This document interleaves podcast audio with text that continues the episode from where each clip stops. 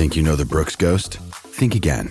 Introducing the all new, better than ever Ghost 16. Now with nitrogen infused cushioning for lightweight, supreme softness that feels good every step, every street, every single day.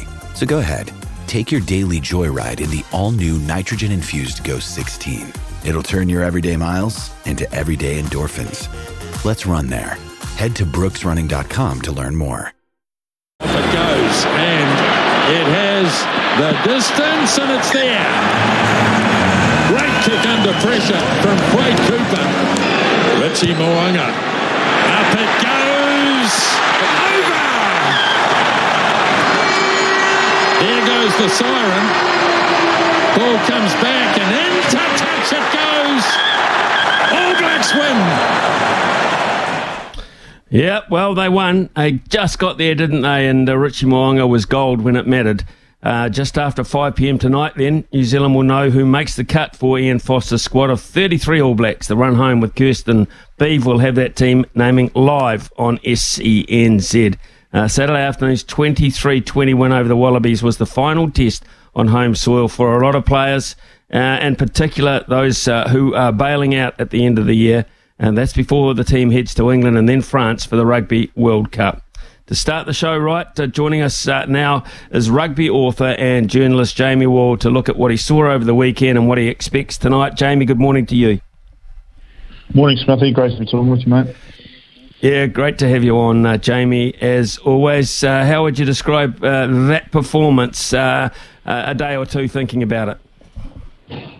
Yeah, I think at the time it was pretty disappointing to see the All Blacks come out and play as badly as they did in that first half. It really kind of wound the clock back about 12 months because one thing that really set up that bad run of form last year was the inability to start games well, and it felt like they didn't really have the ball for about the first 15 minutes. And by the time they did, the, the Wallabies had already scored a couple of tries, so that was a bit of a shock. But in hindsight, looking back on it now, I think it was it might end up being maybe maybe the most important game of the All Black season if they go on and do really well at the World Cup, because it showed that they had, were in a hole and could find a way to get out of it. Um, you know, they made some adjustments at half time. The, the change at half time was, was really, really noticeable.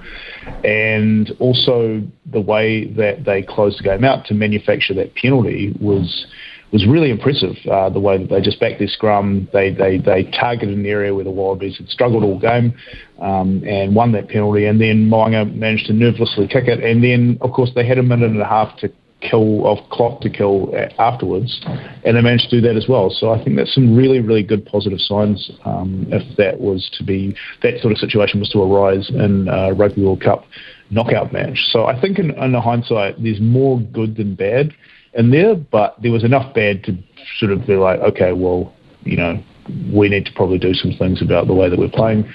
Um, you know, admittedly, it was a B team uh, that they put out there. Things are going to be different, um, and but really, on the whole, I think that it showed just as a group that they've got that mental fortitude to to come back and and win games that they probably probably shouldn't.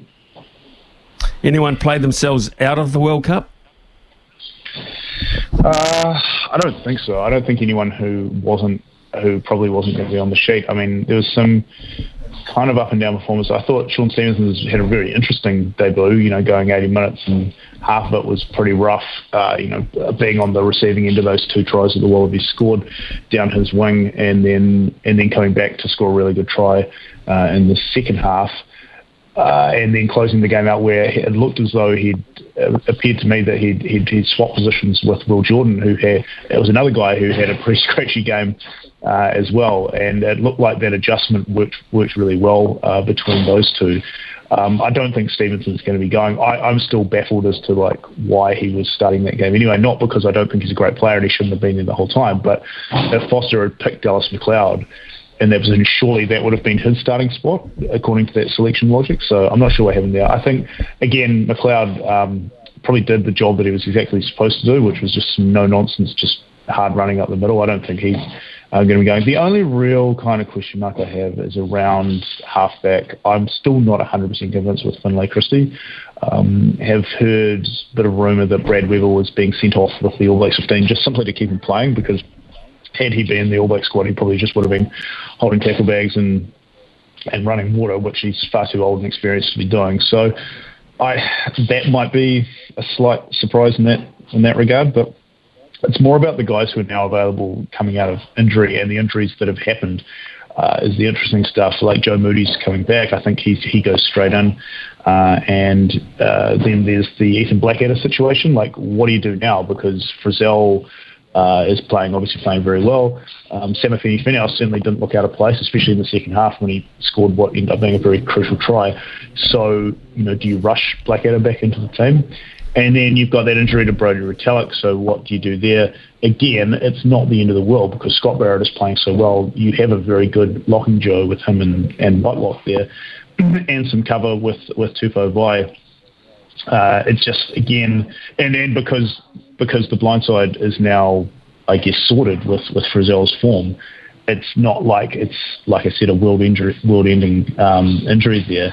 Again, Ennor, if he's out, he can be replaced by David Havili. It's pretty much a like for like, and Havili does op- offer more of a, um, utility value anyway. Uh, and then the other one of, of contention is the back three. So who do you take out of those out of those guys who all seem to be kind of form? Like is Narawa uh, fit? what do you do with Fainga'anuku? I'd take him because he again he offers that utility value. Uh, but really, when it really comes down to it, we're kind of quibbling over guys who are going to be playing against Uruguay and Namibia, aren't we? Uh, I think mm. the top 15 is pretty pretty much well sorted out. Did Laulala, um, Nepo Laulala and Tamaiti Williams uh, do anything uh, to perhaps, I might put their selections in, in jeopardy?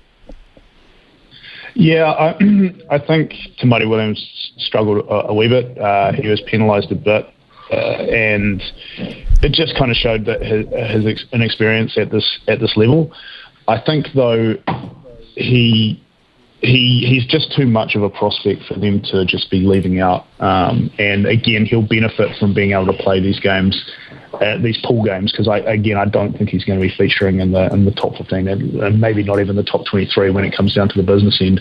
Um, and Nepo, I think well you know the scrum still was solid enough that like that was probably probably the only thing that was working all right. Um, in the first half for the All Blacks, and even that was put under pressure. So, like I said, Joe Moody's got to come back in. So, you know, someone's going to have to miss out.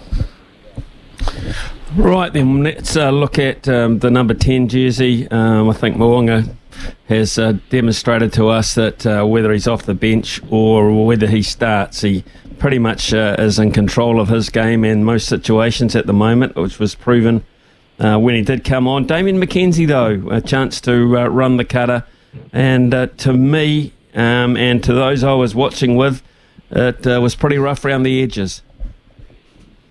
It was it was pretty rough for DMAC. I was really impressed with Richie Mo'unga though, and I've been really impressed with him so far this Test season. There have been there has been a bit of a narrative around him that he's a very good Super Rugby player who just can't make that step up to Test level. I don't think we're going to be having that conversation anymore. I think that penalty at the end really proved it because it was, you need a guy who can step up in, in a very precious situation and deliver, and that's exactly what he did. He didn't put a foot wrong when he came off the bench as well, uh, which is another perhaps narrative that's been going around that he's only really a starter and he doesn't really offer any uh, offer much off the bench. Well, I don't. That's clearly not true either. Uh, but I think that he is definitely the starting ten um, going forward into the into these big games. It was it's it was a bit of a race between him and McKenzie leading up to this test. You know, the, the was probably winning. I think they've kind of reached the finish line on that one now. And what do you do with DMAC now? Does he play in the 23 jersey? Um, does he get a run at fullback perhaps in, in, one of these one of these opening games? Because the combination between Mo'unga and Beauden Barrett is obviously working really well. So mm, yeah, it'll be interesting to see what they do with him. Do uh, we read much into those uh, results in the summer comp? They're calling it in uh, in the UK with uh, Scotland beating uh, France and uh, Wales beating England. do we read much into that? Uh, it's hard to tell, really. I mean, the, the, the France have definitely rolled their squad. There's a few guys in there whose names are pretty unfamiliar um, to me. But at the same time, I mean, you probably want to be winning those games in the same way that the All Blacks did. Like, you you want to be putting your team into a pressure situation like that game against uh, the Scotland and France did come down to the last play, and you know if France had scored off the last play, then they won. And it just says a bit about the group. They couldn't really manage to do it. I mean, also fair play to Scotland. Like it's a great result for them because one thing that we're we're not really talking about is we're all presuming that the All Blacks are going to be playing Ireland or the Springboks in that quarter final. That's all all the talk's been about for the last like couple of years. Scotland are playing good rugby at the moment. They're they're not a bad team. They're going to go in as underdogs against those against Ireland and South Africa. Uh, but they're fully capable of, of pulling off uh, an upset or two. And that could really um, change the All Blacks' fortunes uh, in this tournament if they ended up playing Scotland instead of Ireland in a, in a, in a quarter final. Like all of a sudden, it's looking a little bit, little bit different.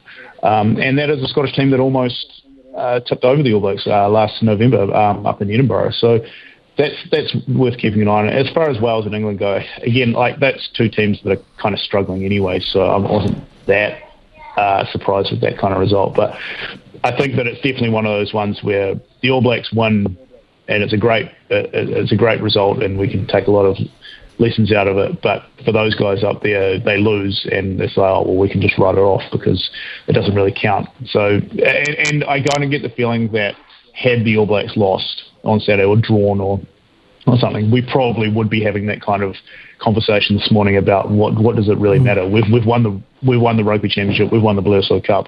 There's a World Cup to come, so you know, either obviously it would have been nice for uh, Foster to win his last game at home, but really, what would have mattered?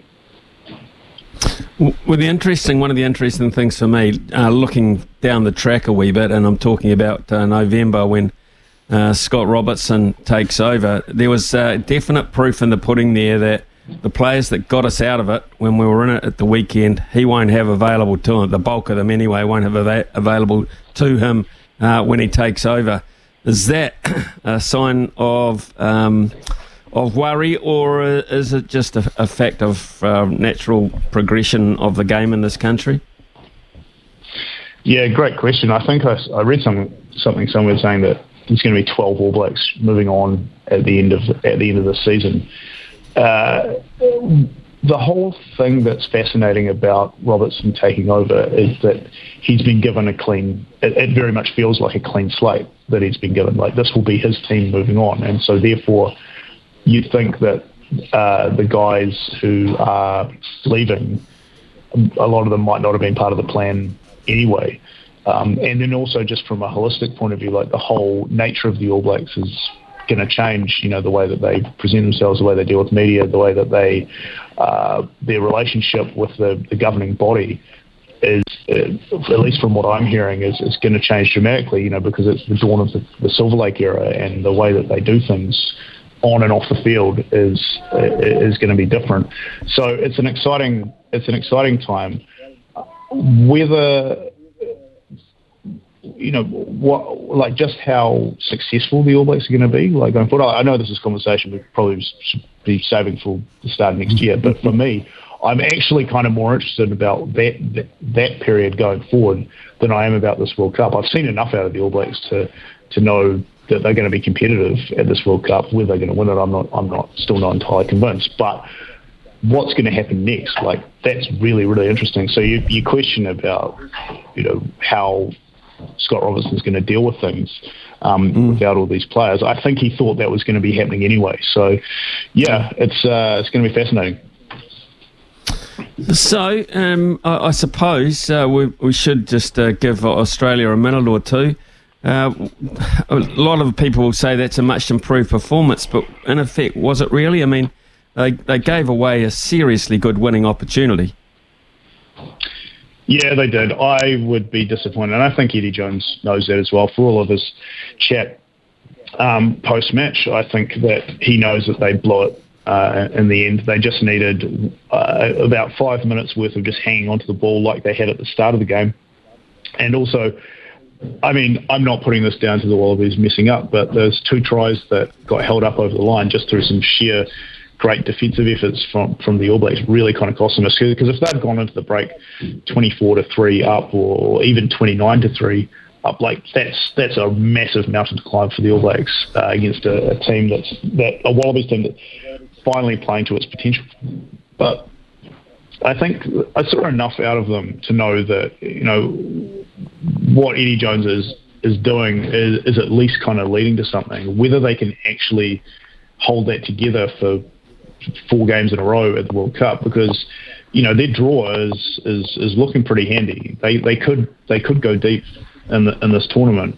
Uh, it's just whether they can actually pull out a performance like that, sustain it for an entire 80 minutes. But I mean, you know, it's it's the Wallabies. They've got they're always going to be able to put 15 good players on the field. It's just their consistency um, that matters. And I think that Eddie Jones knows that he kind of needs to maybe just shine the spotlight on the team rather than himself um, once the tournament starts because he's not going to be able to talk his way out of um, too many more situations. Interesting. Um, so, what effectively in terms of tonight, what you're saying is um, maybe uh, if you're out at uh, Napier Airport over the last uh, day or so, you might have seen uh, various uh, All Blacks drifting in. Um, but the one contentious position for you um, is a Hawke's Bay boy anyway. So he's uh, having played for Hawke's Bay in the weekend. Brad Weber is here anyway.